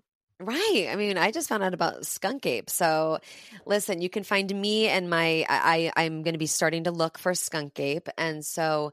Um, you can find me at Anais Fairweather on Instagram. I don't have like a cool name. It's just Anais Fairweather. There's no spaces. And then I also do a show with my comedy team every Monday and Thursday night at seven o'clock on Twitch. And we are called Private Straight Comedy. Oh, Awesome. Fantastic. Cool. And you know what? Another place you can find Anais is over on our Patreon, BCC The Other Side, because Anais, you're going to stick around. You're going to come do an episode with us. I can't wait. that's going to go up on Friday. So if you're listening to it, or if you're uh, a member of the other side, uh, you'll get more of Anais this week. Uh, Patreon.com slash Bigfoot Collectors Club. Uh, I'm at McMills on Instagram. We are at Bigfoot Collectors Club on Instagram and at Bigfoot Pod on Twitter. Riley, Bryce, what you got? Hey, I'll Look. say you heard us mention it earlier on the on the podcast. I've developed an adult game for childish people. It's called Dirty Picture Cover Up. Go to thedpcugame.com. Order yours today as people are starting to gather around and uh, and have a good night's laugh again. It is the f- it is the funniest game I've ever played. It's so much fun. Go get yours. I would love to hear uh, how it goes and how it went. Yeah, here, here. Buy Bryce's game for real. It's amazing. I'm Peace Drone on Instagram. Uh, that's where I am on the internet. Uh, and just, I just want to say again, uh, the other side, like if you're thinking about signing up, like you should just try it for a month. It's, it's not just like DVD bonus features. It's like an entire other show with Yeah. an, an entire other back catalog. Um, so if you like the show and you've gotten this far into the episode where you're listening to our plugs, you probably would like it. I, so just you know, give it a shot. It also like truly, truly is it keeps us going. So we really appreciate our patrons over there. Well so said. That's what I have Well to say said. about that. We're going to head over to the other side. Anais is coming with us. Uh, for the rest of you, we'll see you then. Or until next time, good night. And go get regressed.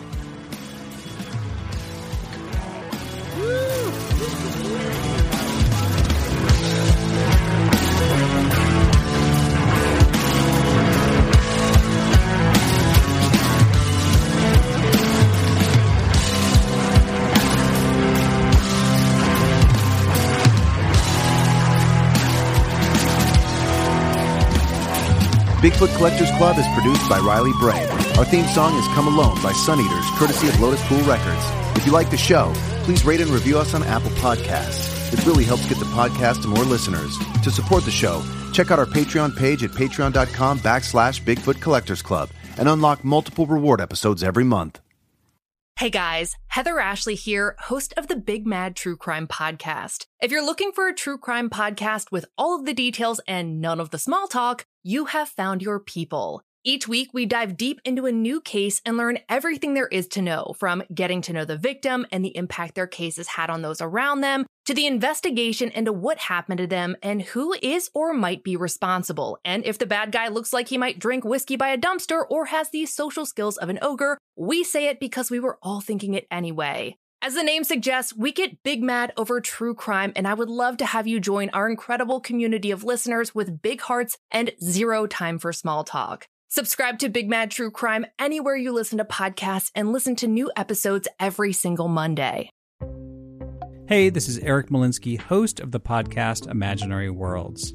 Each episode, I explore different sci fi fantasy genres, talking with filmmakers, novelists, game designers, cosplayers, comic book artists, and anyone who works in the field of make believe. I also look at the fan experience, asking, why do we suspend our disbelief? You can subscribe to Imaginary Worlds wherever you get your podcasts.